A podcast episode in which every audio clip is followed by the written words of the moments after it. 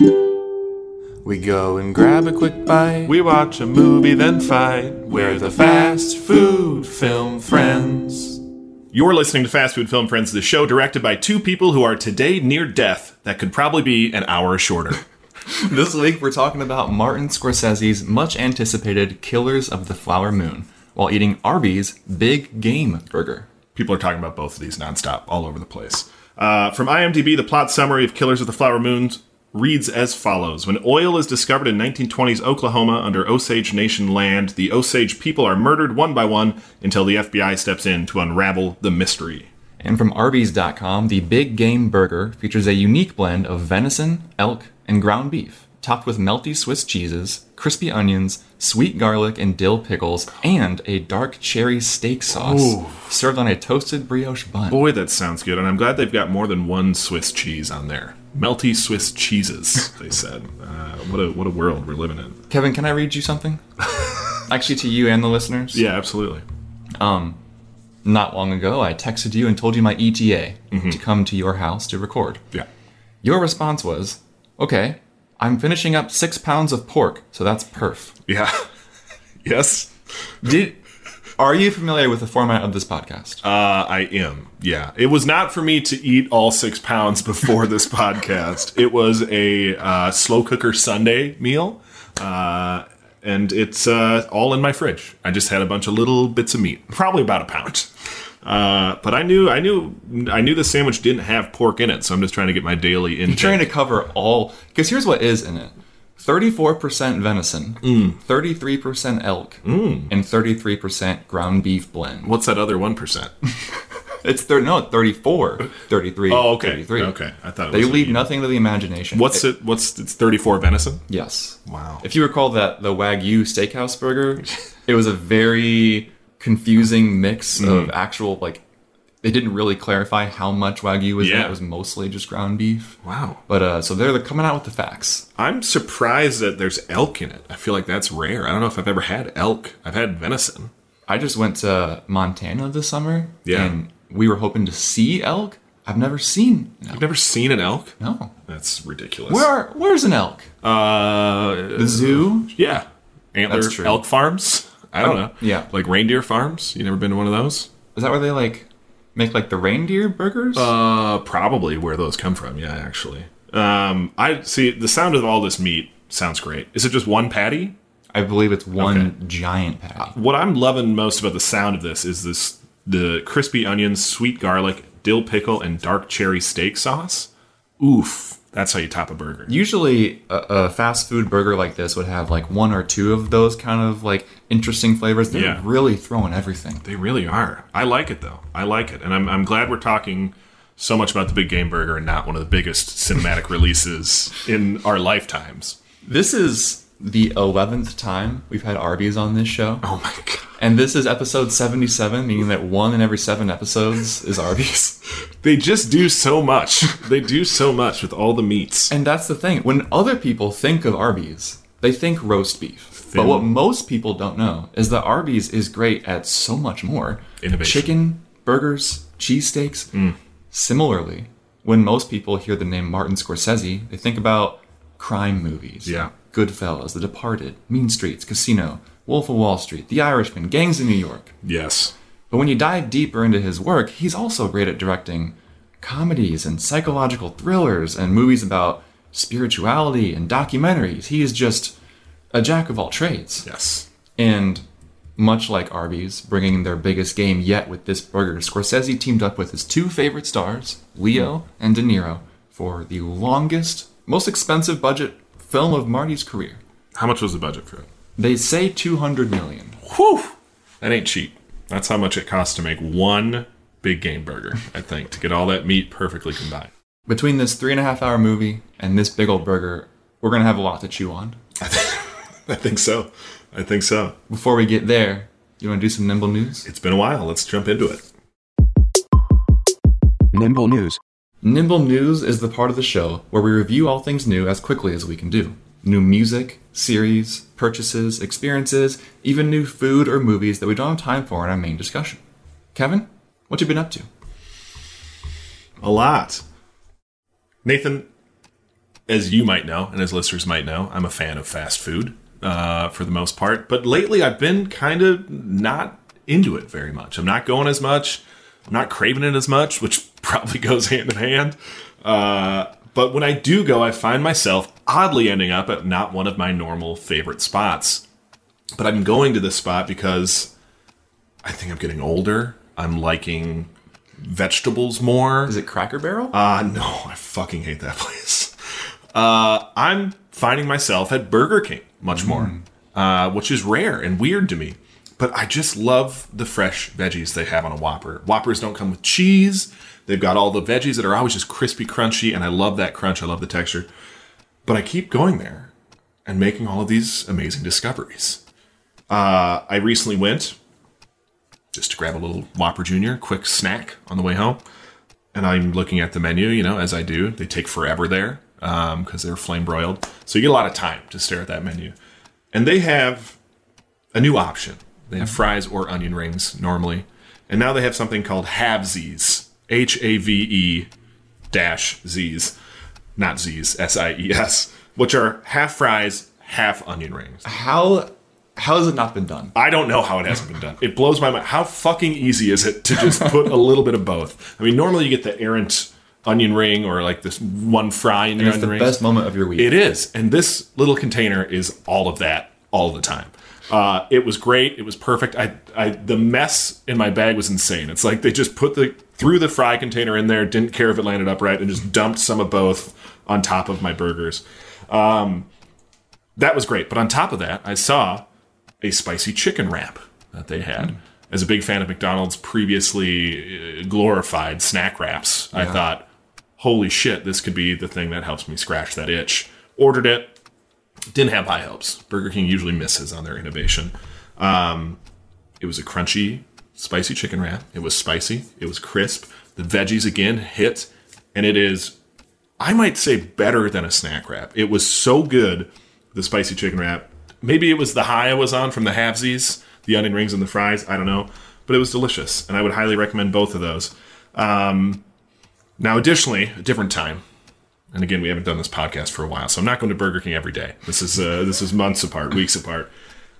I got there, I look at the menu again, and I see on the menu the Italian BK Royal Crispy Chicken Sandwich, not the original Italian chicken. This is a new uh, crispy chicken sandwich. It looked very basic. Uh, didn't think it was going to be great. Again, crunchy, delicious chicken. Just kind of the sauce was a little dried into the bun, but that's going to happen with marinara and bread. That's what they're designed to do to each other. Um, but the flavors were just spot on. It was cheesy. It was delicious. Um, I just think it's like a BK revolution. I think they're really trying new things. And I would I would say if you haven't been to BK in a while, just go check out what shit they're doing. They don't even advertise. I feel like I have no idea what's happening there, but every time I go, there's like some new weird thing they're working on. For halvesies alone, go get a large halvesies and just sit there and relish in the variety of whatever you're grabbing. Um, fresh veggies, crispy chicken. What else could you want? To the listeners, I cannot emphasize enough that you and I don't coordinate our nimble news whatsoever. We just surprise each other with what we review and in what order. So, allow me. Kevin, I tried Burger King's Italian chicken sandwich No fucking way. No fucking way. because Italian, chicken, and sandwich are three words that I love. This sandwich features crispy chicken topped with melted mozzarella cheese and marinara sauce. It's, it's like a chicken parm sandwich, but with mozzarella instead of parmesan. I love chicken parm. Yeah. I know that you do too. Mm-hmm. The key twist that Burger King put on this sandwich is that it has absolutely zero discernible flavor. Burger King is between this and the taco we ate on this show. You're gonna just They you're are- gonna I've just built up so much brand confidence in Burger King and you're gonna come and just, just destroy it all. Between this and that taco, they are hell bent on botching every non American cuisine. Which, if you think about it, might be a strategy to convince their customers that only American food is good. They're like, ooh, tacos are gross, right? And chicken parm sucks. You should just eat burgers and fries. They're playing 4D chess, and I think they're losing. I even tried pairing this sandwich with some red wine in hopes that the meal could be salvaged, but it was beyond saving. Uh, as a podcast hosted by two men who think that they're Italian even though they're not, we have to formally condemn Burger King and their Italian chicken sandwich. No. Please, BK, stay in your lane. Do not make sesame chicken or schnitzel. Make burgers with crispy veggies. Make food for people to order when the drive through line at McDonald's is too long. Thank you. I mean, I'm, I'm glad we at least agree on the crispy veggies. Uh, is there any chance at all that you had a short bout of COVID when you tried this? Uh, I thought it was very flavorful. I don't, you know, As we often learn on this show, we talk about all the time. Anytime that you and I eat the same item, but like prepared from different places or at different times, Yeah. the experience can be very different. That's very true. And when we have the same thing together at the same time, maybe we're both having, you know, a, a semi-blind experience. Yeah. So maybe it truly was that mine was different than yours tasted. Mm-hmm. I'm gonna I'm gonna ask you to try it again. I'm gonna put you through that. I'll even split it with you if you want. Here's what I will do. I assure you, I'm going to try that crispy chicken wrap Good. from Burger King because those McDonald's snack wraps were my best. favorite thing So good. in high school. My lunch would just be like three of those. Yes, that's perfect. You're gonna love this. So you know, we have some common ground on the BK revolution or lack thereof. What are the fucking odds of us doing the same? I guess It's it's almost like it's almost like, we're kind of similar. it's almost like we're a little bit the same. Wow, Nathan, I finally got around to watching two movies that I should have watched uh, years ago, decades ago in my life, from uh, one of my favorite directors, Quentin Tarantino. Um, two movies that I think are staples in his collection, and that's Kill Bill Volume 1 and Kill Bill Volume 2. I had never seen these. Obviously, I'm very familiar with a lot of it because of just their cultural relevancy and how, I mean, Uma Thurman in that yellow suit and Lucy Liu fighting with samurai swords and um, all the other uh, kind of iconic imagery that just pops out of that movie and into pop culture all the time. Um, so I thought I kind of knew what to expect and and didn't have the bar set that high. But holy shit, I think these are the most Tarantino Tarantino movies ever. The violence is obviously ridiculously over the top. Like it is it is Tarantino acknowledging that his violence is ridiculous and absurd and like the gore is just outrageous. Um, but on top of that, the performances are great. The sets and everything are just fucking amazing. Like the dialogue, the writing for this movie is, I think, maybe his best work. In all honesty, like I just fucking love it. And there's so many things that popped up and totally surprised me. I don't want to spoil anything for you because I don't think you've seen these. this is my only Tarantino blind spot. Okay, I think it was my only Tarantino blind spot too, and I need you to fill it immediately. I, own these movies. I never watch them. I, need you to watch them. I think something about it being a two-parter is just like mentally daunting. Even Yes. though I I watch like three movies in a day sometimes, so who yeah, cares? you could you could do it. I'd recommend doing it like two days in a row. You know, one each day. But there's, I mean, there's a part that comes up that I know you would love so much, and that you, I guarantee you have no idea that it's even in this movie. It like caught me so off guard, and I was just like, holy shit. Uh, I can't say what it is, obviously, um, but you need to watch these movies right away. Uh, we're both late to the party on this one, but they are probably both near the top of my favorite Tarantino movies. Like I, I fucking loved them. What a what a ride! What a fucking ride! And it's just, mm. it's the BK Italian chicken sandwich of cinema. I'd say. Well, I'm throwing those discs out. Do you find that for directors who you really like, Mm-hmm. and you make your way through their filmography, all the old blind spots, Yep. do you find that there's a part of you that wants to like save one forever? Yes. Like once you've seen everything, mm-hmm. there's no nothing else in your head of like, like Kill Bill has for years, Yeah. 15 years in my head. I have this idea of it being like the perfect movie. Yeah. And I've just never actually sat down to watch it because it's the, it's the only Tarantino. I haven't. I don't know. It. I have I have the same thing, and I think a big part of it, like for me, for Scorsese, for example, like I've never seen Raging Bull, um, and that's a movie that in my head is perfect, most likely. And I, I, it's it's it's wanting to keep that to like so you always have something that you could go to. It's wanting to not be let down by it not being perfect. Um, and I think I do kind of save It's like you know, if you have you know a, a platter of snacks out or something like a charcuterie board, you're going to save a little bit from each pile until the end. Like you're going to save one little piece of meat, one little piece of cheese, and that's from all these different directors. I have these little bits that like maybe on my deathbed or something, or like when I'm just retired and have nothing to do, I can just be like, now's the time for me to sit and just fucking watch the best cinema in the world, and just for the first time have these revelations and just probably tears coming down my face and uh, I haven't normally thought that far ahead uh, about it, but I absolutely kind of stockpile these like a little squirrel, just keeping them keeping them in the ground. Kevin, I watched Kill Bill. Fuck no! oh my god! I was about to lose my mind. I was about to lose my mind. The amount of breath I intook there to just pour words out and scream at kind you of ballooned a bit. lot. I did. I truly did. I bullfrogged. Kevin, I saw The Creator. Mm. A new sci fi movie from Gareth Edwards, who has directed some really good stuff, like mm-hmm. Rogue One, which mm-hmm. is one of the better recent Star Wars movies. So I was pretty excited for The Creator. It takes place during this future war between humans and AI. Yeah. It stars John David Washington, and just the fact that this is an original story with big ideas and it was filmed in real, beautiful locations around the world it's the kind of movie I treasure. I mean, it's mm-hmm. it's catnip for me. Yeah. And these are the kind of movies I try to advocate for, you know, because we just don't get that many of them. Mm-hmm. We can complain as much as we want about how Hollywood only makes sequels nowadays or unoriginal movies, but like the only way that will change is that people actually pay to see original movies. So mm-hmm. I was there opening weekend for the creator, and boy, did I really not like this movie. I can't believe it. I can't believe that. It is so I still I want you to see it. Yeah. I don't want to like discourage you completely, but I thought it was so uninspired, so derivative of way better films, Man. and ultimately it feels pointless. it's it's the kind of story that it's clearly trying to say something about our world or about humanity, but and I can't go into like themes without spoiling it. But yeah. by the end, I was like, "There's no way that this is the message of the movie.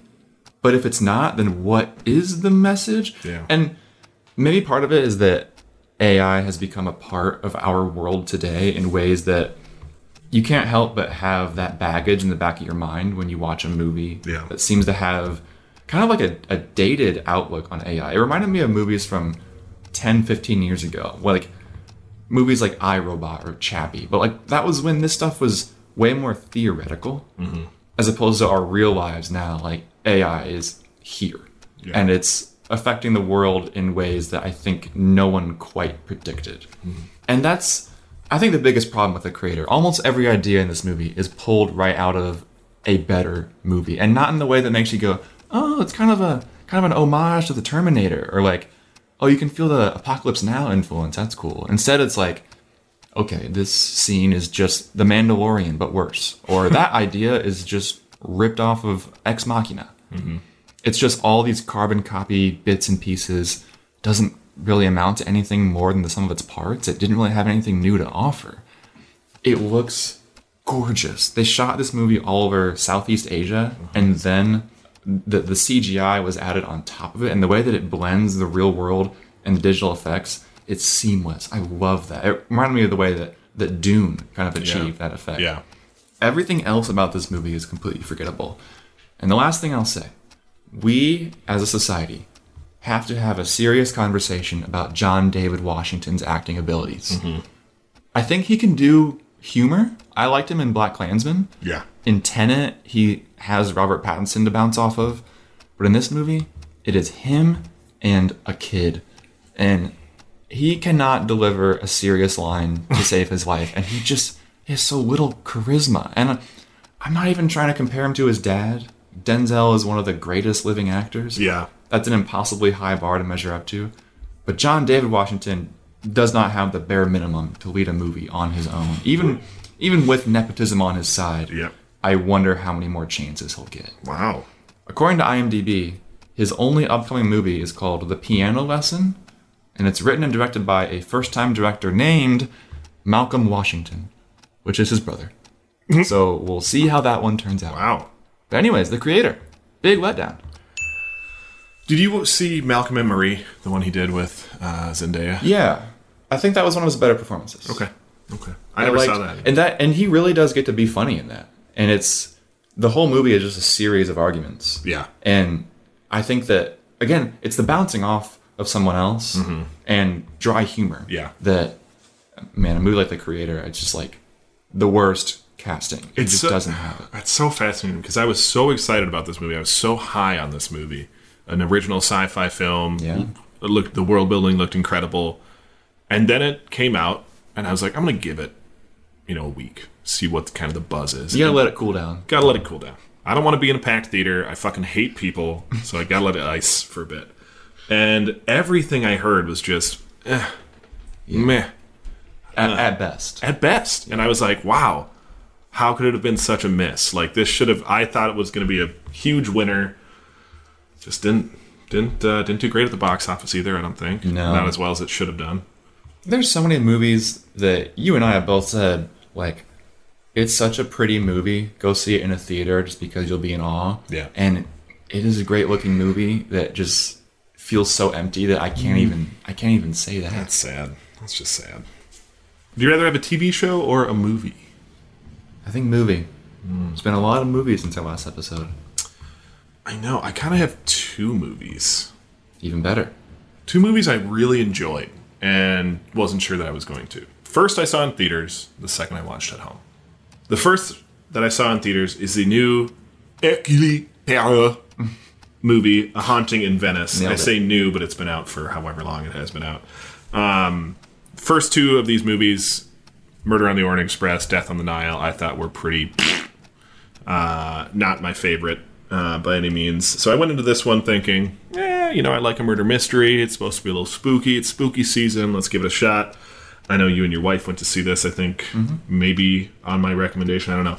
I thought this was the best one yet out of the three that exist. I really liked it. I thought he was having Kenneth Branagh, that is, uh, was having so much more fun with the camera in this one than he normally does. Um, a lot of very exciting, um, dynamic camera movement just throughout the whole movie that I think added to kind of the spooky feel of it.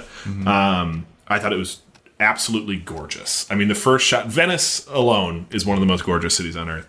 Um, but I thought every shot of this was, I just, every shot gave your eye so much to explore. Like every shot was just wide with, you know, whether it's him in his bedroom and you're looking at what's on the shelves or his dresser or, you know, on the windowsill, um, gives you just so much to explore. It's like you're in one of Agatha Christie's novels, just trying to figure out what's going on, trying to absorb every little bit of information. Um, I thought the misdirection was pretty fun, and I just thought it was a great easing into spooky season with you know a good amount of jump scares, plenty of chances for for goosebumps, and you get a little bit of Michelle Yeoh um, in this as well, who is great. And it, it kind of reminded me a little bit of Nightmare Alley for some reason, maybe just the the color grading or um, something like that. But I, I had a lot of fun with it. I thought it was great. Um, I know your wife did not feel the same about that one. Yeah. So I liked it. I and I agree. Like all the like the Dutch angles and stuff. Yeah. Like, it's very like Orson Welles. Yeah. It's Yeah. really cool. Additionally, any movie that takes place in Italy at all just gets extra credit from me because just like getting to be there, Yes. it just makes you feel so warm. Oh, I love it so much. But I, I think once it really gets into the murder mystery part, Mm-hmm. I've not seen the others in this series, and I, you know, I've heard many people say this is the best one of the 3 Mm-hmm. I think once it really got into like the Who Done It, I just am reminded that like I don't really like that genre, and so it didn't. For me, it didn't really do much new. I Mm-hmm. get that it, it did kind of subvert expectations, but that's kind of I don't know. I, I kind of felt a little disconnected at a point. That's fair. And then, uh, but yeah, I I appreciate the. I think I, I think what you said about it being like a an ease into spooky season is Yeah. is spot on because it, it does like it is a horror movie, Mm-hmm. but it's it's very Light.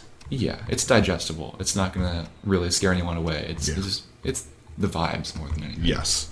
Um, that's my first one. The next movie I saw that I liked more, for sure, um, I watched at home. It came out, I, I kind of had it on my radar, and it was Theater Camp. Um, Oh, yeah. This came out earlier this year. Um, packed cast if you're into weird comedy um, of just people who are in a bunch of weird things. I mean, Ben Platt and Molly Gordon are the stars, um, who are both great in this movie. Jimmy Tatro, who yeah, American Vandal. American Vandal is is gold in it. Ayo um, Edebiri Edebiri. Edebiri From, from the the Bear is in it. Amy Sedaris, Patty Harrison, um, Alan Kim, the son from Minari, Oh, um, is hilarious in it too. This movie is one of the first movies I've watched at home in a long time where I didn't pick up my phone once. I don't think it is so fast and the writing's so tight and the performances are so believable. Like these are people who run a theater camp who are all overly dramatic and like so catty and just always kind of poking and prodding each other. It is so fucking funny, Nathan. It's I think the funniest movie I may have seen this year. Um, every line has like two or three other meanings where like you almost want to pause it and be like, oh my god, I got to think of all these little bits they're doing because they're they're just layer after layer after layer. It's a lot of it is dumb comedy, but a lot of it is really sharply written stuff. Um, it's on Hulu, I think, right now. Theater Camp. If you have ever been in a play, enjoy theater, um, or just like hilarious performances uh, and really funny people, I cannot recommend streaming Theater Camp enough. It is an absolute blast, uh, and I don't think anybody will regret it. I can't wait to check that one out. Yes. Kevin, you and all of our longtime listeners know that I am a fiend for pumpkin treats. I grew up in the pumpkin capital of the world. I've got gourds in my blood. Ugh. In the words of Bane, You merely adopted the pumpkin. I was born in it, molded by it. I hate it. my life is a constant pursuit of the best pumpkin desserts pumpkin pie, donuts, bars, cookies, muffins, but above all, pumpkin ice cream. Hmm. So anytime I see a pumpkin shake or sundae on a menu, it is mine. My favorite one that I've had from a fast food restaurant was from Shake Shack a year or two hmm. ago. Yep. And they just so happened to source the pumpkin for those shakes from my hometown. They get it. This year, It's the a only new place. It's the only domestic place you can buy pumpkins from. this year a new competitor has entered the ring. The pumpkin frosty from Wendy's. oh shit! I mean, come on, the frosty, the most tried and true fast food sweet treat, mm. plus pumpkin, my favorite fall flavor. A match made in heaven, right? I can already tell just by your tone how you're setting this up that it did not go according to plan. absolutely horrible. This thing blows. It tastes like it tastes like they took the cheapest, most artificial pumpkin flavored creamer, mixed it into a frosty, and that's it. And it's not like I expected pieces of pumpkin in this thing, but at least give me the slightest hint of spice Yeah. or anything. Mm-hmm. It's it's like they melted down pumpkin candles from Bath and Body Works and just poured the wax into their frosty machine. It is so much worse than a normal frosty. I cannot imagine a single person ordering one of these a second time. So Wendy's, if you're listening, shut it down. Regroup next year, go back to the drawing board, and then burn the drawing board and never try this again. Wow, Nathan, that is that is extreme. Have you ever? So I'm a big fan of making my own banana ice cream, which you just take bananas, cut them up, uh, add a little cream, blend it, freeze it. It's great. You could probably do that with pumpkin and make your own pumpkin ice cream, and it'd probably be great. Sure, I Just throwing it out there. here's the thing. There are good alternatives out there. I can just go to culver's and get a pumpkin shake which is divine. Uh, unfortunately shake shack has not brought back their pumpkin shake this year. But uh, i make a, a pilgrimage once a year to my hometown for the purpose of just eating pumpkin everything for a week. Disgusting. there's lots of good stuff out there just not at wendy's. Ugh. Nathan, I'm a big fan of the show The Boys. Uh, and the new spin off show has started coming out on Fridays called Gen V, or Generation V, that covers um, college students at the superhero college in the same era uh, as The Boys takes place. Have you watched The Boys? uh, a little bit i think two episodes Your lack of commitment to TV just makes me so mad. Um, I was a little hesitant on this. I'm not usually a fan of spin offs and stuff, so I thought, you know, it's probably going to be cheesy, probably going to be dumb. Um, if you've watched The Boys, you know that it starts out very hot, that show.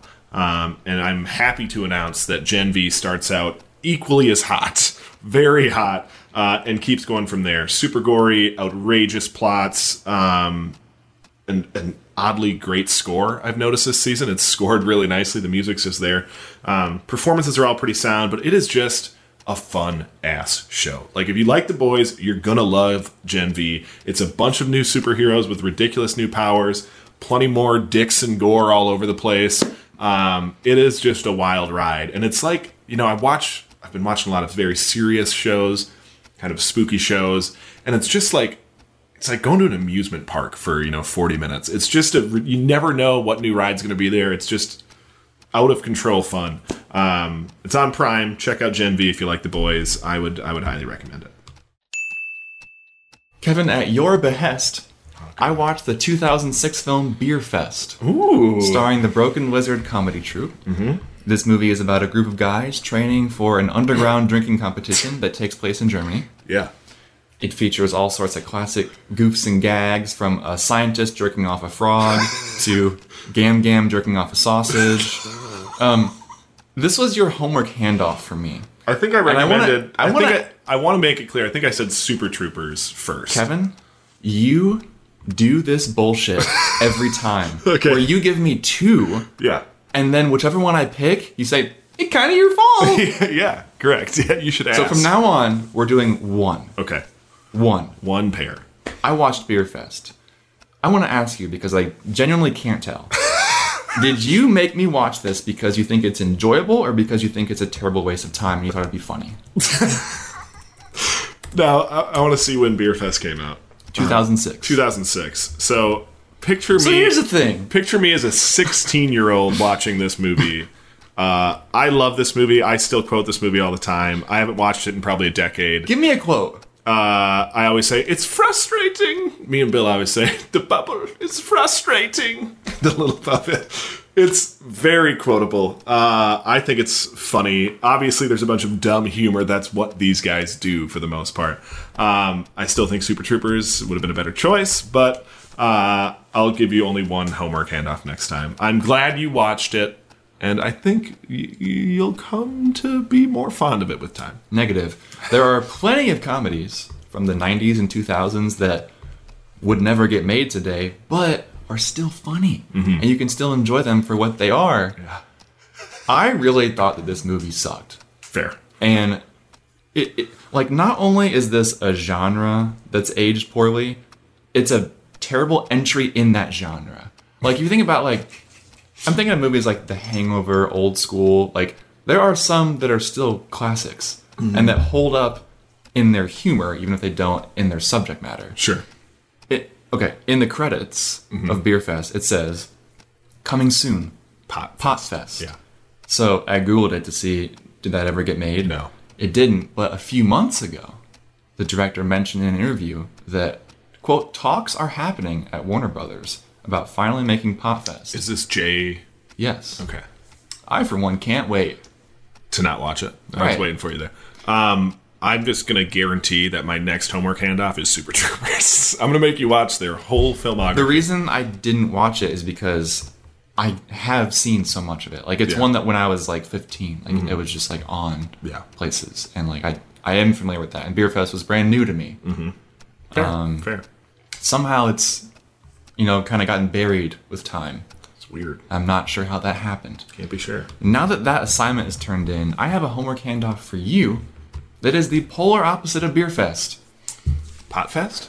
As I mentioned, I've been going on a, a Scorsese. It's been a renaissance Can I in my guess? household. No, I want you to, to refrain from looking things up because I went into this movie completely blind, and it's not that I'm worried that you're going to spoil yourself, but I, I just like the discovery of it all. I'm not looking If- anything if up. I never do. If you just like hit play and don't read the description or see who's in it or anything, Yeah. I think I hope that you'll have that same great experience. I want to guess which movie it is from his filmography. I'll give you three guesses. The Last Waltz.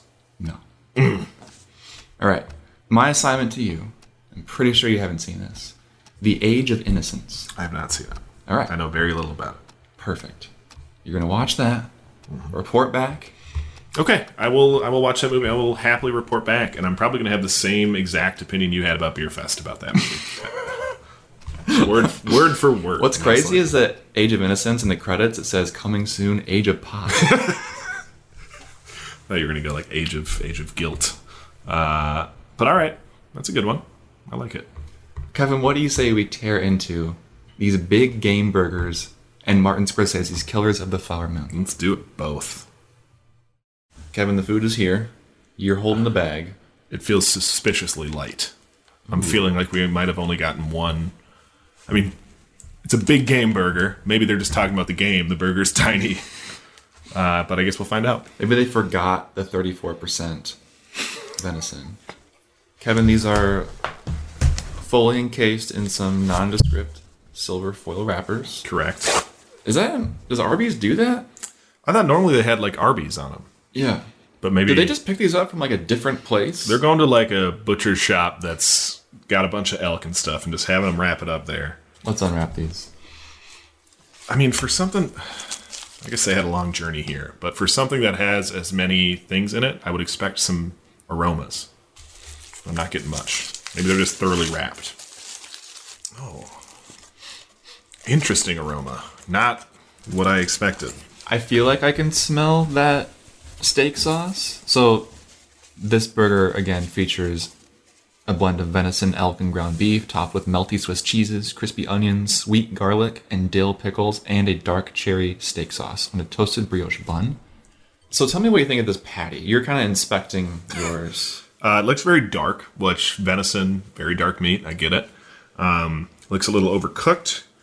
I'm I'm really not enjoying the smells coming off this burger. Um, So let me ask it to you this way: If you were, if this plate was just put in front of you, here's that burger you ordered. I'd think this was like a veggie burger. This to me looks like a black Yeah. meat burger. It's got that type of look and texture. Look, Which maybe they're just assuming that people don't know what any of these animals taste like, so they're just giving us a black bean burger. That could and be. we'll say, interesting. yeah, intriguing. That's new. That's not beef.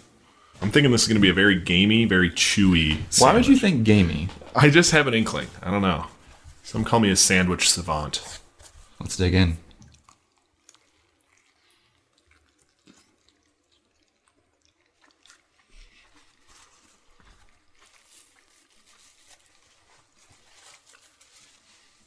Is gamey what you're getting from this? Mm-hmm. Not really. I don't eat much game. Yeah. Very rarely do I have venison. Mm-hmm. So I don't know if what I'm tasting is just to be expected or if this is just a not very good patty. What are you tasting? Let's start there. Well, first of all, I do think this is burnt. I think do- it goes beyond just it being dark meat because if you look, the outside is A lot darker. much darker, And it's than the very inside. dry. It's kind of crumbling to bits. It is a well done Yeah. burger. Yeah. Well, not uh, not well done, but cooked to well done. Dare I say, poorly done burger. Yeah. Poorly done, well done. What's strange about this is that we've had Arby's other burgers Mm-hmm. that are very good. Everything around the patty is pretty good. Sauces are good. Pickles are very flavorful. Maybe a little too much. Onion strings are lost because they're soggy in the bun. Um, it's just so dry. The the the burger is so dry.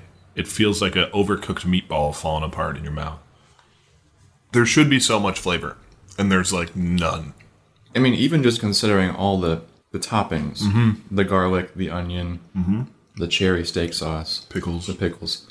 Uh, yeah, I expected a, an explosion of flavor from this, and maybe it's that they added so much because these patties just are lacking in flavor, so they have to add to it. I don't know.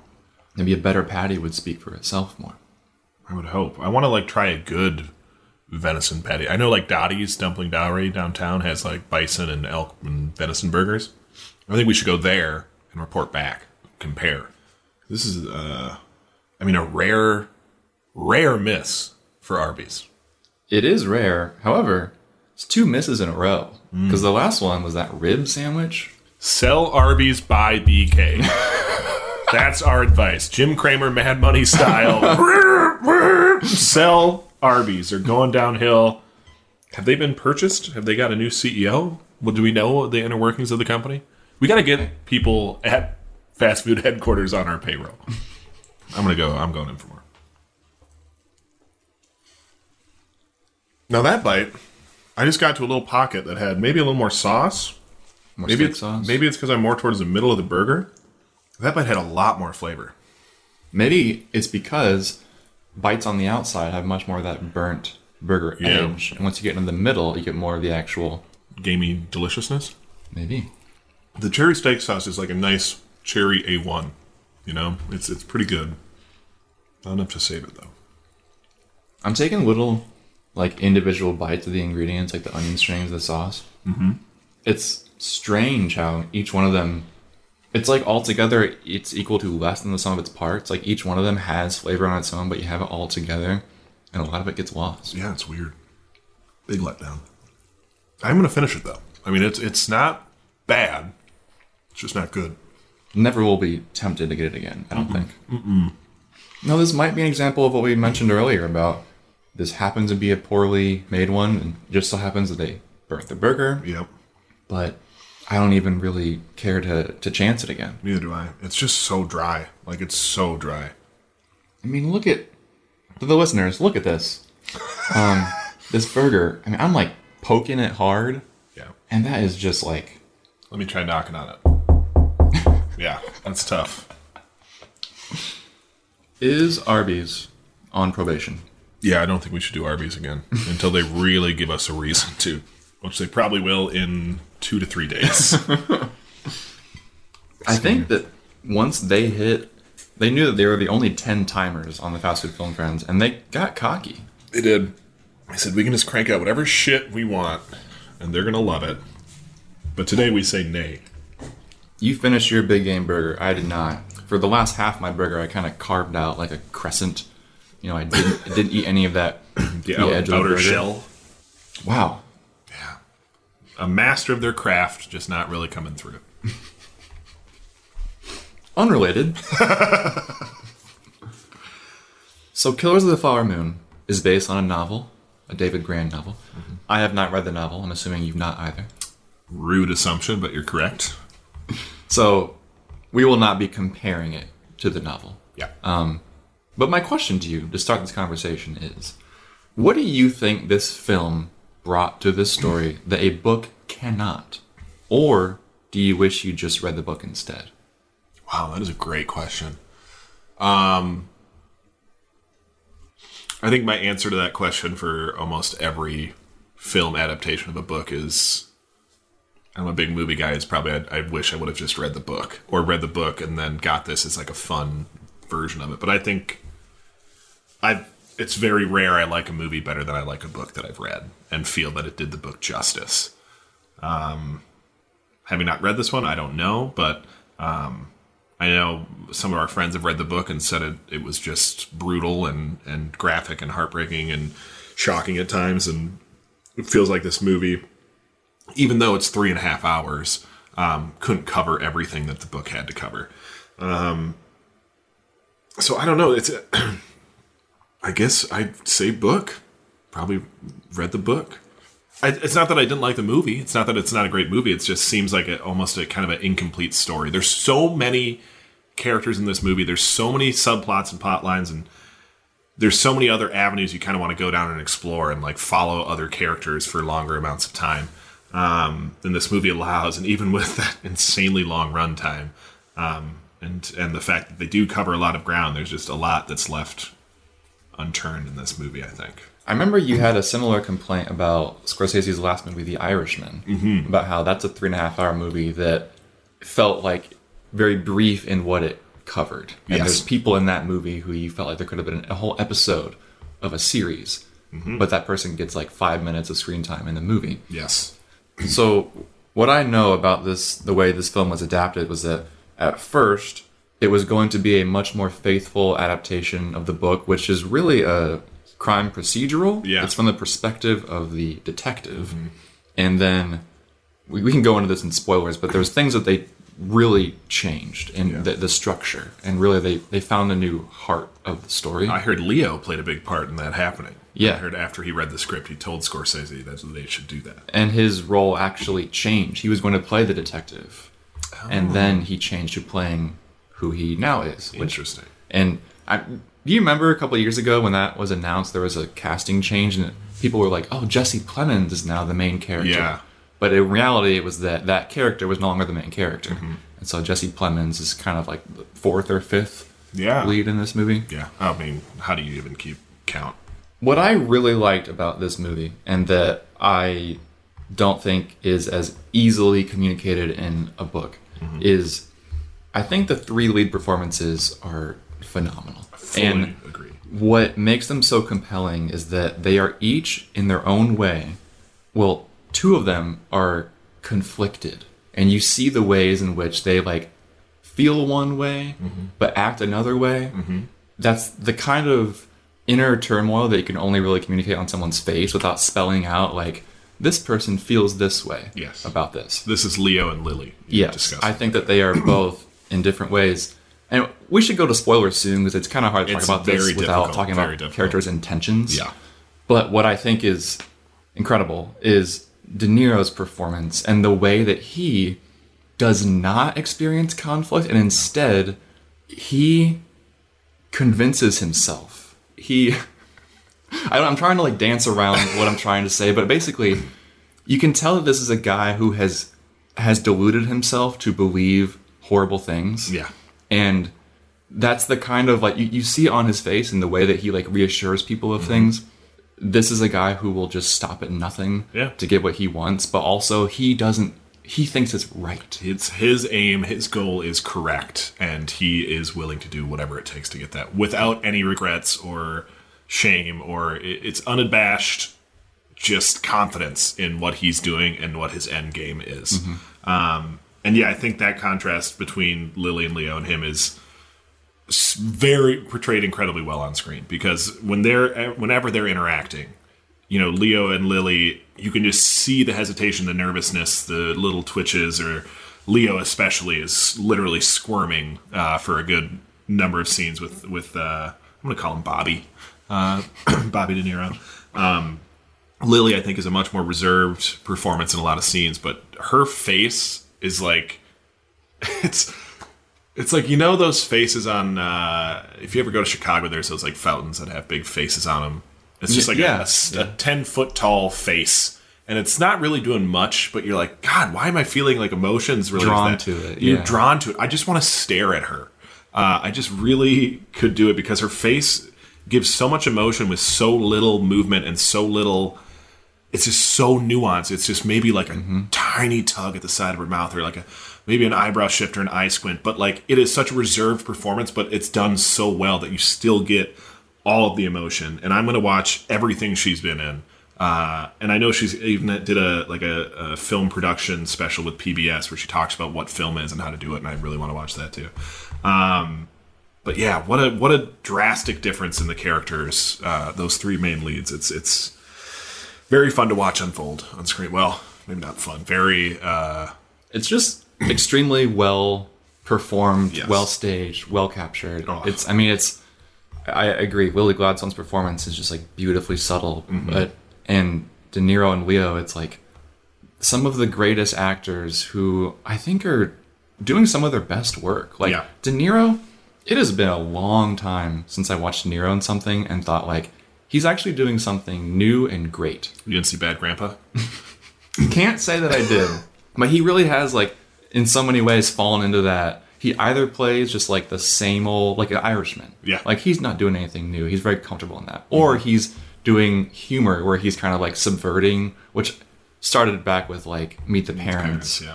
That he's kind of like a self awareness, knowing about his persona. Mm-hmm. But I really thought maybe it's maybe I think he just has a great accent in this movie. Killer like he's really you can feel I mean, he he just looks so perfect for the role. Like as a evil, oil driven guy. Like the outfits they have him in, the cars he's riding in, his little glasses. his goggles. Oh, the driving goggles are fan. When he first pulled up in those, and he's telling Leo to like be serious and get it together with those on. Um, he just fits this role so well. He's got that. There's just that like hint of evil that you can kind of sense underneath the surface. It never like fully comes out because he's so good at pretending to not be evil Yeah. through to the end. Like he's still delusional enough to not even think he's evil. I think. Um, you just believe him. I mean, he's he's uh, delivering lines in like the native language, which is very good most of the time. Yeah. There were a couple, and this might be something for later. There were a couple moments in this movie, like three to four moments, where they use ADR. Um, like, Yes. and it was so obvious and really fucking took me out. so of it. explain what that is to. Uh, so ADR is uh, automated dialogue uh, Replacement. auto- replacement. So essentially, you're in a rush. You got to get the scene done. You film it. You're happy with the take, maybe, but then you go back and watch it, and you're like, audio was wrong, pronunciation of that was wrong. Um, so then you have them record in the studio. You dub it over. You might try to CGI the lips or something like that. But I feel like there was honestly three moments that were like really poorly edited and really poorly put in, like that recording from the studio after it's shot. One with Leo, I think one with De Niro, maybe two with De Niro.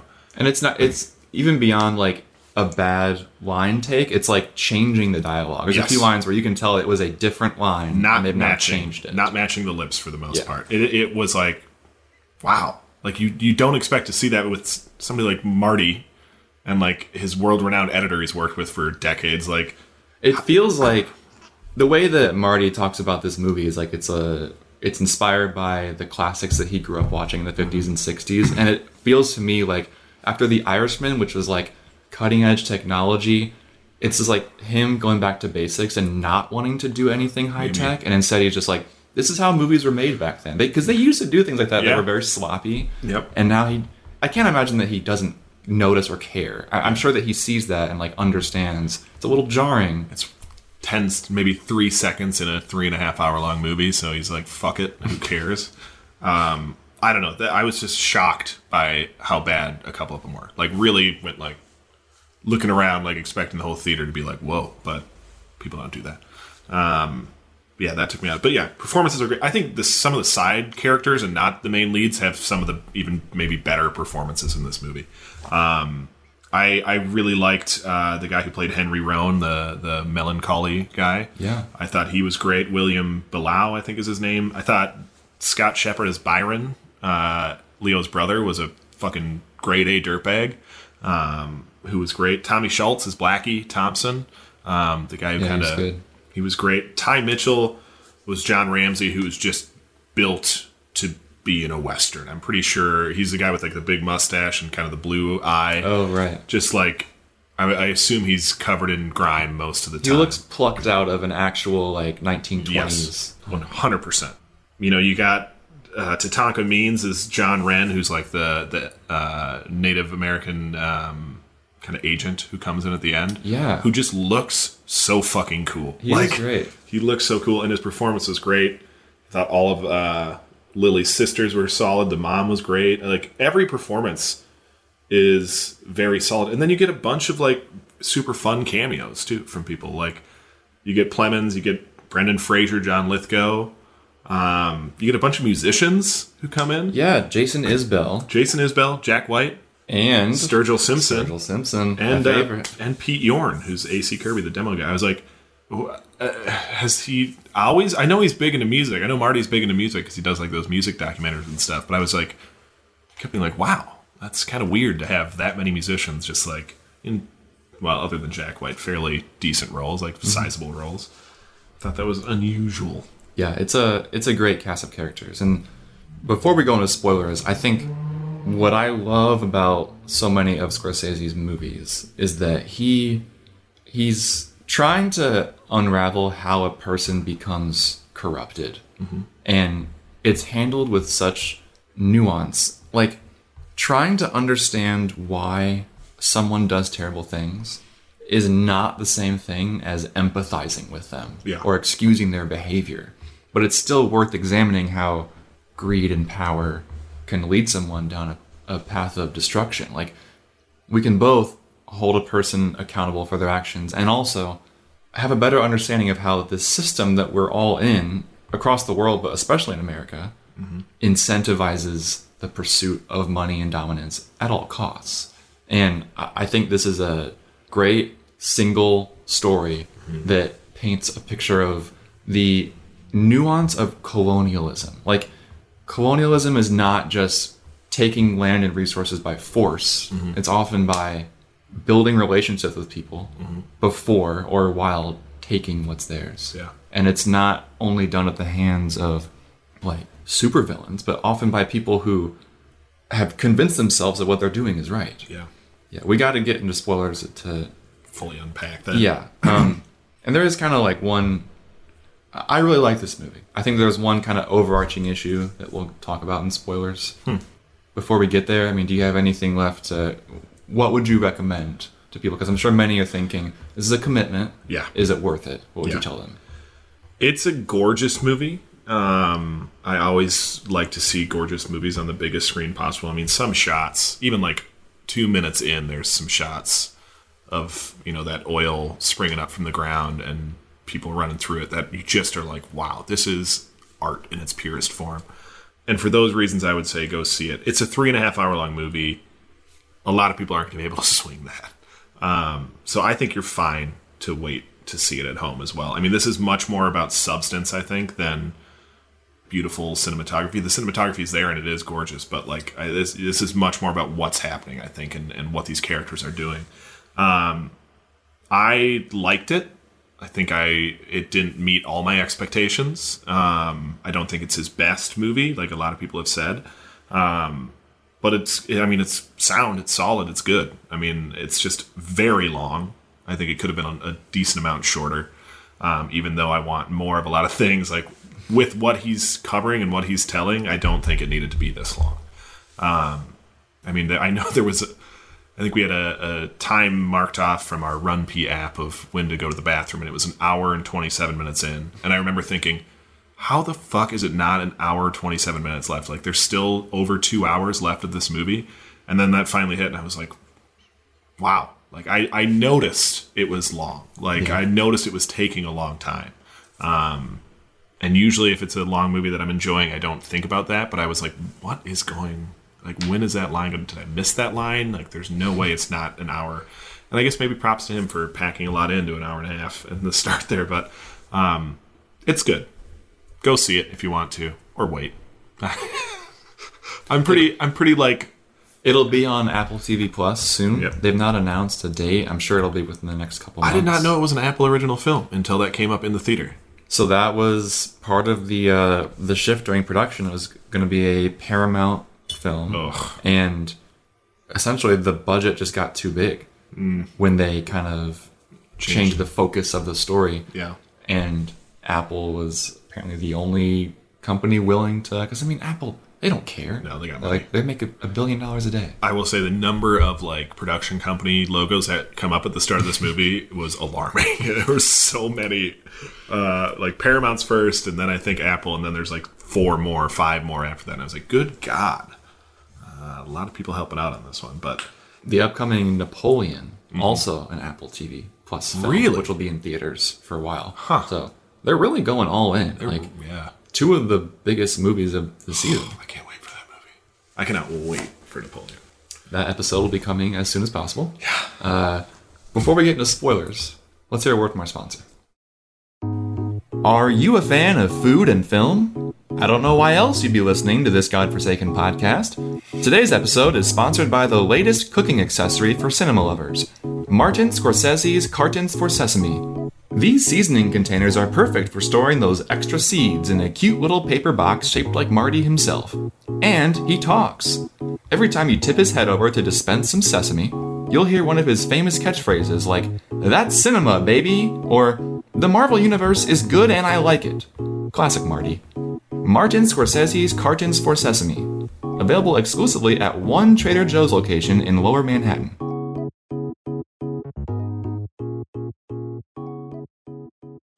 And we're back. It's time for Spoiler Snacks, the part of the show where we talk full spoilers and eat a snack. Mm-hmm. Kevin, there is exactly one item on Arby's dessert menu that we've not eaten on this show before. Yep, sitting right in front of us. It is a Reese's peanut butter cup cookie. So imagine a chocolate chip cookie. Picture this, Instead of chocolate chips, if you can imagine. uh, you got some Reese's, and that's the cookie. Yeah, what an exciting spoiler snack. This is the Killers of the Flower Moon of spoiler snacks. How so? It's just gonna be good, and that's all I have to say about it. it's not. I don't think it's. Uh, It's an unexpected partnership between you know a, a tried and true master and a brand that you might not expect. Yeah. Apple or Reese's. Yep. Um, all put. Are you? We're just gonna break this in half. Yeah, I guess I don't even want it. oh, oh no. So you broke that. Sound like a hard break. I expected it to be much softer. Um, that was very hard. It's also very crummy. Kevin took one eighth of this cookie and then gave me the rest. That's how it normally goes. Nathan. Cheers. Cheers.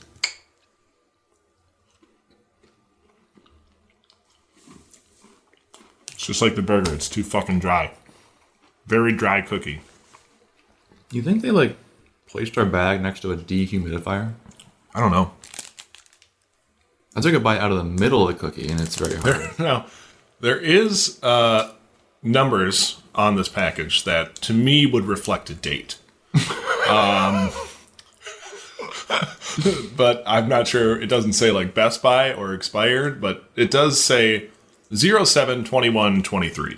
oh, good. So maybe it's just super fucking expired. That might be the runtime. Could could be. Uh, but yeah, Yeah. that's not very good. Tastes Tastes like an old cookie. Sure does. I mean, am I gonna not eat it? Poison's already in the system.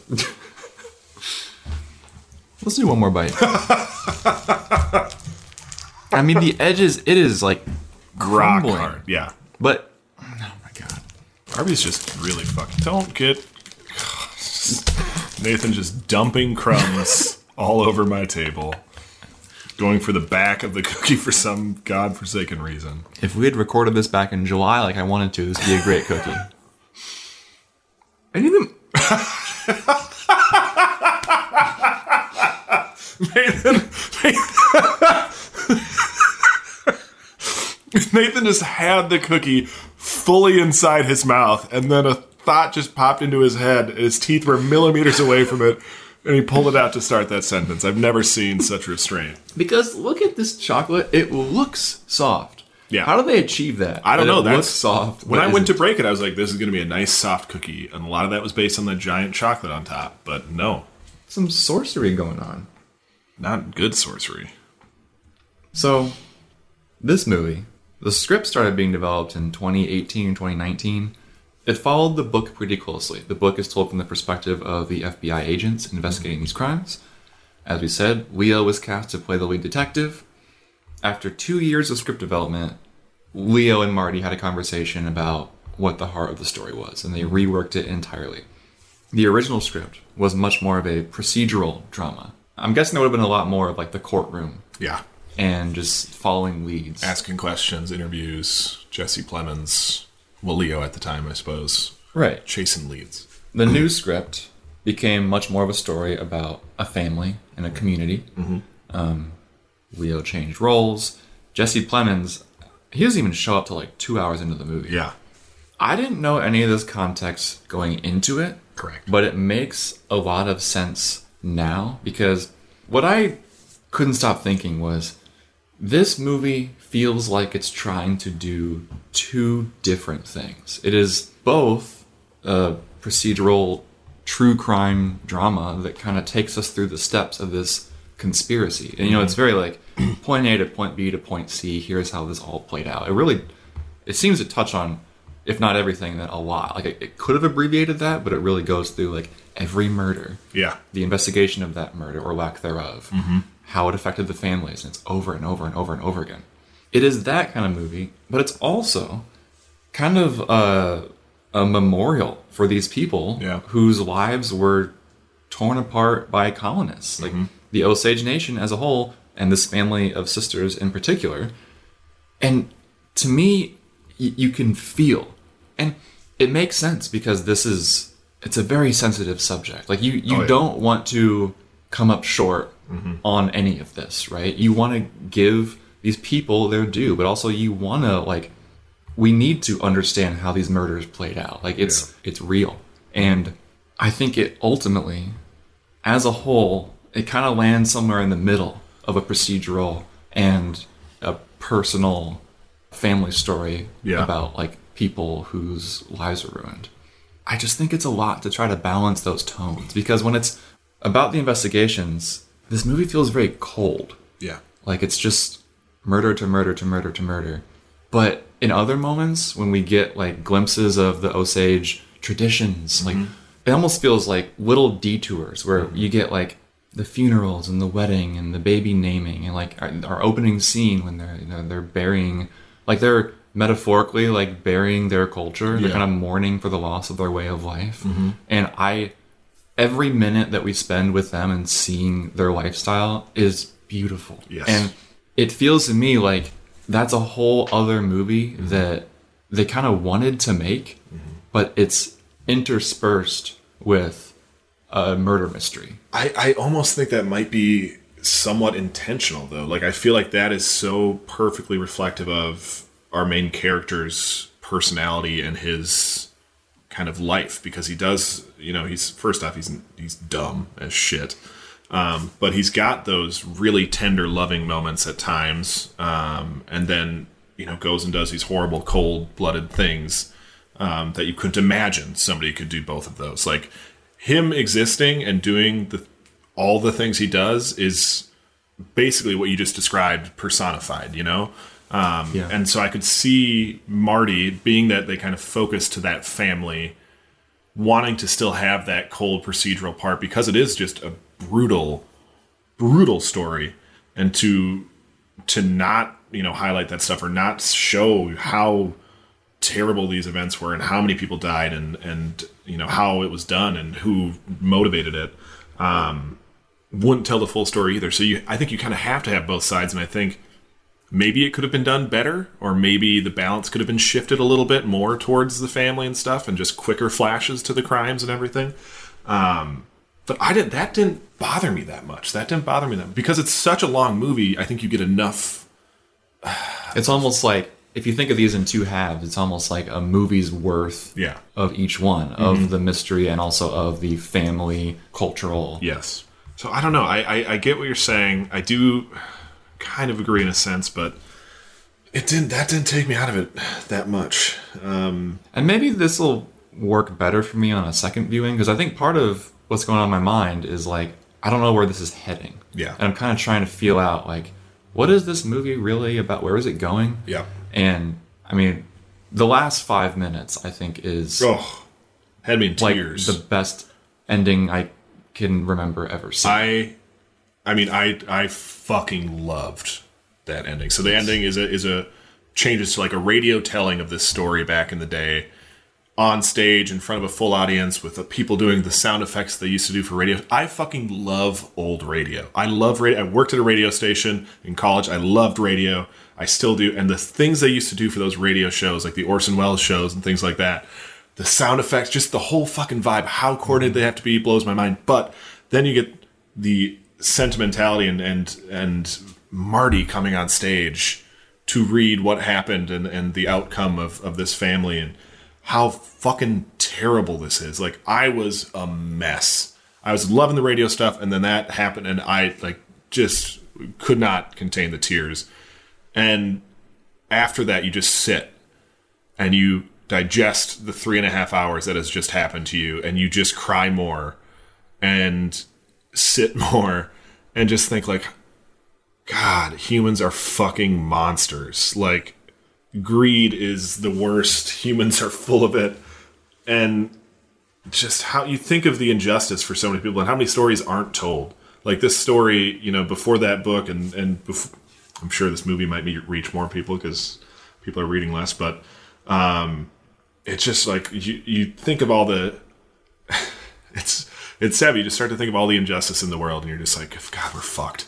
Like you just kind of leave the theater like we're fucked. Humans are nightmares. We're just pure fucking nightmares. but that ending kind of leaves you with I mean it's the greatest testament to storytelling. Yes. Is that literally just by telling stories mm-hmm. we can make the world a better place, a more just place just mm-hmm. by understanding each other. I mean, most people who come into this movie or this book don't know I, I didn't know any of this stuff about the Osage Nation. And it's through this very careful attention to detail and this very thoughtful family story that we're able to like understand these people. yeah. And that goes for it's like what I was trying to get at earlier about like the I guess determination in Robert De Niro's character mm-hmm. is that it is a, a wonderful illustration of how religion can be used to justify atrocities. Yep. Not just like my religion states that I should do this, but it's the way that he, when anyone dies, he is so quick to assure that they're with the Lord now. with the Lord. And They're in a he's- better place. At first, you think maybe he's like, is he just like that evil of a person that he is to their face, mm-hmm. even though he orchestrated this killing mm-hmm. and he can now tell them, like, it's okay, they're with the Lord now. But it's not just that, it's that he actually believes deep Yes. down it's okay, they're with the Lord now. Yeah. Death Whoever- is not death is not the end and not a bad thing for Yes. these people. And if, if you go through life believing that, you can justify. That's not to say that everyone who's religious is justifying murder, but it certainly is a way that people have justified horrible things throughout history. It's just Really? by saying, saying it doesn't like it's destiny. yeah. It's yeah. de- and he says over and over, their time has come and gone. Mm-hmm. It is our time now. We're doing the inevitable. Yeah. Right. Manifest destiny. Yep. This is this is our land. This is our oil Yeah. and we are just better at this. We got to make so- sure we get it. And whoever dies, they're with the Lord now. Yeah. It's just Sickening. it is, It's but it's but it's it's played so. I think it's played so well because it's it's so important to understand the ways that like greed and a thirst for power can push people to do this because we like we need to be thinking of this all the time. Yeah. like it's it's not just like cartoon villains who are doing terrible things. It's people who have justified their actions. Yeah. they're trying to be on top, and they do Terrible things, horrible shit. Yeah. I think it, he it's such a great villain character with just Yeah. so much depth. Really, truly is. I mean, it's yeah. I think he is going to be a, a front runner for. Uh, would you would you put him as lead actor? De Niro, Yeah. he's supporting. I would think. You think think supporting? Yeah, I suppose.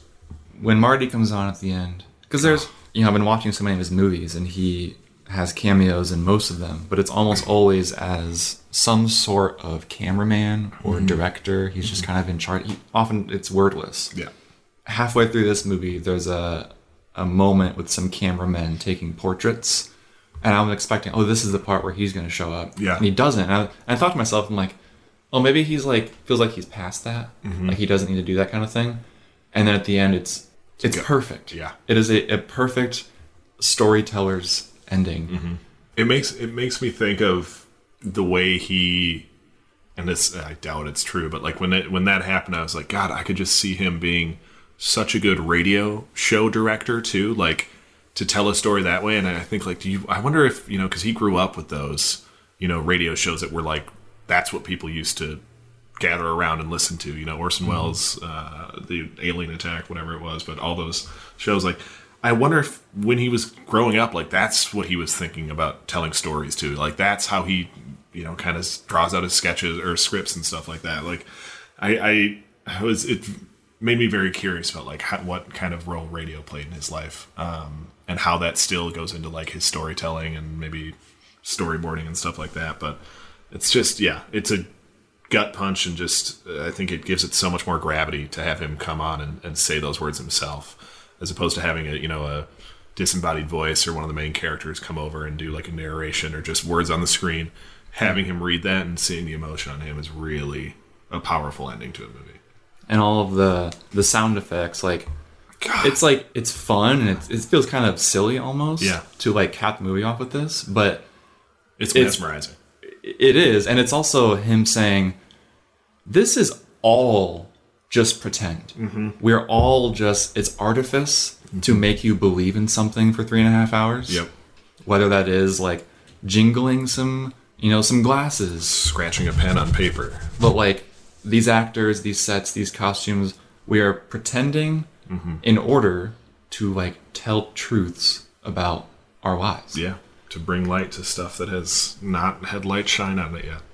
Just a absolute top tier ending to a movie. It's rare that an ending of a movie is my favorite part, and I think that probably is. He, I have found a couple of his movies that I've watched lately. Like he has a couple. Like, have you ever seen The Last Temptation of Christ? No, That is one that along the way I was thinking, all right, I'm kind of not feeling this, mm-hmm. but then like the very ending really pulls it together in a way that was powerful. Mm-hmm. I yeah, it's it's really rare that a storyteller can like tie something up so perfectly. Yeah. And it's if you had asked a thousand people to guess what the last five oh minutes Oh of this movie would be, you could never guess it. No. And then the very, very last shot of the drum oh, circle. Oh, Gorgeous. It's I, I love that the first scene is essentially mourning the loss of culture. Yeah. Like they to them, their way of life was dead Yeah. and their children wouldn't know it. correct. There's cultures that have died and literally don't live on today because their traditions were not passed on. Mm-hmm. Yeah. And that makes the ending all the more beautiful as seeing that drum circle like It's still he's moving on. this movie telling the story is literally keeping this alive. Yeah. And it makes it immortal. Yeah. It It's does. amazing. It is truly amazing. It's a very powerful ending that will make you feel a lot of things um, in, a, in a big way and very quickly. Not that you haven't been feeling things for three and a half hours before that, but man, it really brings it all together and puts it on a plate right in front of you and then slams your head into the plate. So we skipped about three hours. Yeah, Um, that's fine. I mean, that's there's way too much story to like go through it all. Is, Yeah. is there any particular things that you want to talk about? I don't know. I think it's. I think it's. And I've been reading more and more on like the story and everything, and, and I think it's very. Like this movie has a lot of characters who help facilitate like these terrible deeds and stuff, but it's it's assumed that there's instead of like this eight or nine people maybe who we get in this movie that there were like literally hundreds of people involved in this, and it's. um I don't know. All the people involved in this are god damn. They're just merciless. Like, yep, I'll kill him. Like, literally, all Leo does most of the time is walk him. Like, we needed to kill this person. Uh, like now, could you do that? It's like, sure, yeah. And then it's it's like, so you think about how many other people had to have been involved in like coordinating that, and it just it just blows my mind. I don't have like, again, I think the performances across the board are great, and including all these side characters who do these terrible things, um, or are involved with De Niro or Leo somehow um, are standouts across the board. But I don't know. I Jason Isbell, Bill Smith, his character just drove me fucking insane. Um, so props to him for being a great creep. I think that interaction between him and Leo uh, in his house was uh, one of my favorite scenes as At well. the funeral, yeah. Yeah. Um, no, When he tells him to leave, I think it's during a funeral. Or well, no, a- not when he tells him to leave. When they're sitting, and Leo's like, "I just don't like you." Yeah, and they have that that back and forth. They're at Bill Smith's house, um, because you know you can tell Bill Smith is just like, "What are you gonna do? Fucking kill me too?" And shockingly, yes. It's a, Um, and it's a pretty. I mean, it's, it's one of the more gruesome moments. Yes. is his last line. yeah, Just shoot me. yeah. But yeah, I don't know what else. I mean, I think the the court kind of procedural stuff I, I did enjoy. I mean, the I think the scene where Leo gets brought back to his uncle's house with Brendan Fraser and all the rich mm-hmm. oil barons and things like that. That kind of begins to highlight how many people were involved in this sick shit and how people at the highest levels of society were the ones kind of helping to coordinate it. Yeah, um, I thought that was really powerful, and just how how easily manipulated somebody who might not be the sharpest tool in the shed, like with just enough people and enough pressure, you can absolutely make them change their stances and their principles overnight, literally. I thought I thought that was a really powerful way to do that. Just a very powerful scene. Um, short, but I think it, it was solid. But yeah, I don't know. Other than that, it's it's it's a very I don't want to say repetitive. Um, I mean, it is like structurally. Yeah. it kind of goes through the same beats like four or five times, Mm-hmm. and it's it's spread out because it's over three and a half hours. Yeah. But but yeah, I mean, I I think that's that's what gave me that feeling, just the like tonal issues, but also I don't know how else it could be done. Yeah, neither do I. Neither I do think I think if any aspect of this film was cut out, somebody would rightfully be upset. yeah would be criticizing it. And there's actually I don't know if you've seen this on the red carpet Yeah, after that. the premiere. A couple of the Osage consultants Mm-hmm. who worked on the movie and are being interviewed on the red carpet essentially said after seeing the final product, Mm-hmm. They were disappointed. Yeah. They felt that it was not balanced in a way that they thought it would be. Mm-hmm. And maybe that is just like so much focus on Leo and De Niro's characters Yeah. and kind of like they're the ones and, and Lily Gladstone, like she's great, but like she spends half of this movie bedridden, you Yep. know, and, and Yep. they're off they get so much screen time. It's really about understanding them completely, while Mm-hmm. most everyone else in this movie is more kind of one-dimensional characters. You Yeah. know, a lot of side characters that have one purpose. Yep. And there's her family. They're just they're dying one by one, Yeah. and you. I feel like you don't really get. It, there's not as full a picture painted of There's each of them. There's you know, not. they're more. They're just victims Yep. above all else. Yep. I think other than other than um, Anna, who gets a little more Yeah. involved But- with her, but yeah, But again, like to add more to this movie, what do you cut out?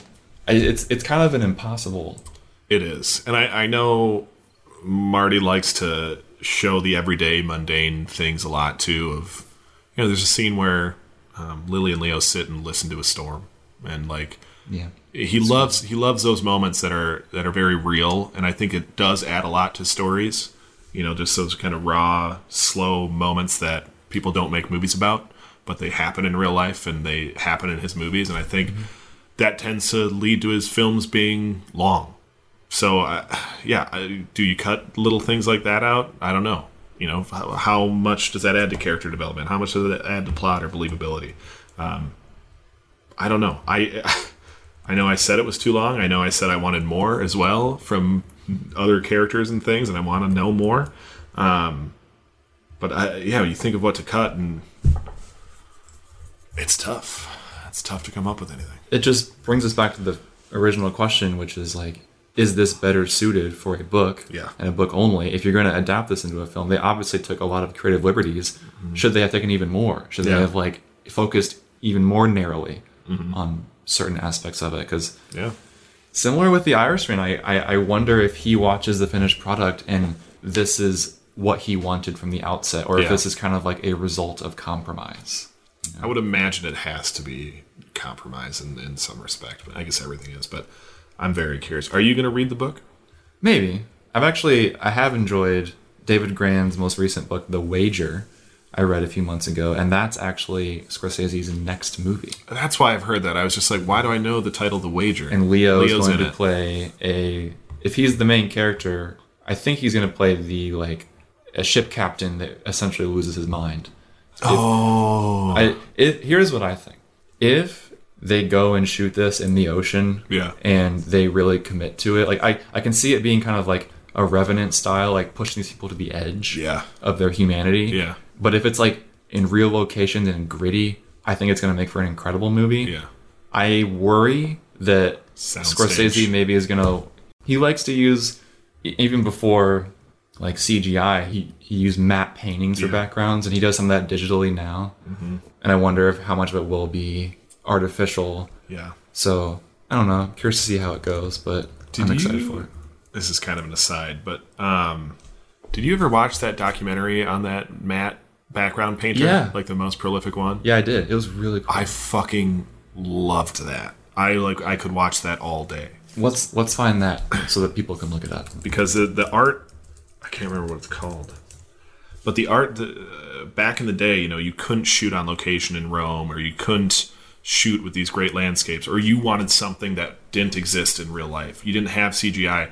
And there was this one guy who just had the ability to get the perspective right, to get the framing right, to be able to paint, hand paint these massive, not even massive, sometimes they were tiny and just put in the right place, but these things, these paintings that would sit, you'd shoot real people, you know, in the scene, and, behind them would be these matte paintings that made it look like they were in the hills of Rome or, you know, uh, uh, Well, even just like the the orientation, like this is a matte painting which is covering part of the camera's Correct. frame, and then through that, like through a hole in the painting, Yep. you see the actual actors Yes. and sets. It's And- but he's able to like line up the paintings to blend into this landscape.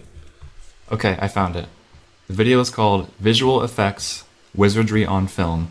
The painter is named Albert Whitlock, yes, Whitlock. and it it shows a few of his collaborations with Mel Brooks. It is fucking insane. It is so cool how talented that man was. And it just it it really blows your mind when you see how much of his work is in movies you have watched or and and thought like, "Oh yeah, that's a background. That's a Yeah. real background." It's 28 minutes long, this video on YouTube. Oh, Definitely so check it out. It's so good. Kevin, anything left to say about Killers of the Flower Moon? I don't think so. Um, I think we've we've probably said all we can say. It's a good movie. It's a story that should be told. I will say, as part of the the cultural flourishes in this movie, one thing I really liked is there's these a handful of kind of surrealist hallucinations or visions when Yeah. someone sees something Yes, and turns out to the owls and also like at the funeral Mm-hmm. uh, when the mother who's dead sees her ancestors Yeah. And I love how those shots are depicted so matter of factly. Like I feel like a lesser movie might have like made them feel like mystical, Haze. exactly, Yeah. or like music cues or something. Yep. But it's so it is jarring intentionally. There's an owl, and then the next second there's a family in the house. Yep. But it just is about that person's subjective experience. Yeah. And it's just it's, just done so well and so simply. very simply, um, which I, I do appreciate. I think uh, those were great. We get those simple shots of like the owl and the ancestors and stuff, and then you know Lily Gladstone laying in bed when That's De Niro right. comes to visit, mm-hmm. and she says, "Are you real?" You know, and there's a moment where she kind of reaches out to touch him, and he kind of like leans away. You know, so she's just out of arm's reach, and you think, "Is he really there?" Visiting Yeah, we her? don't know. We don't know. And then you know he he grabs her hand, but you still think, is it is it real? Who knows? I mean, you can't be sure. And it's I think it's because the other ones are so simple and believable that you're like, you know, could it be? You know, who knows? Um, I liked how how they kind of fed that with the owls and everything. But yeah, nothing else. I'm excited for the wager, and I'm going to put all my hopes on that. You're gonna put it all on that wager. I'm betting big on it. Speaking of wager, Oh, no. our next episode oh yeah, uh, in theory, thought I- we will be recapping the summer movie wager. it will. I thought I owed you something a bet, and I was like, what did we bet on about this movie?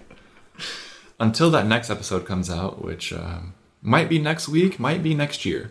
Can't be sure. You can find the rest of our episodes on Spotify, Apple Podcasts, or anywhere podcasts are found. If you like what you hear, want to support the show, leave us a review on whatever podcast platform you're listening on. That's the best way to support the show, other than buying merch. At fastfoodfilmfriends.com. You can also find Kevin's hot takes on Instagram. Nathan really trying to separate himself from our social medias, uh, as he does not stand by all of my opinions. Uh, on Instagram at Fast Food Film Friends, Twitter, which is I think what it's still called, yeah. at FFFF Podcast, or email us at fastfoodfilmfriends at gmail.com. Let us know what you want us to eat or watch next time. Until then, farewell. farewell. Kevin's hot.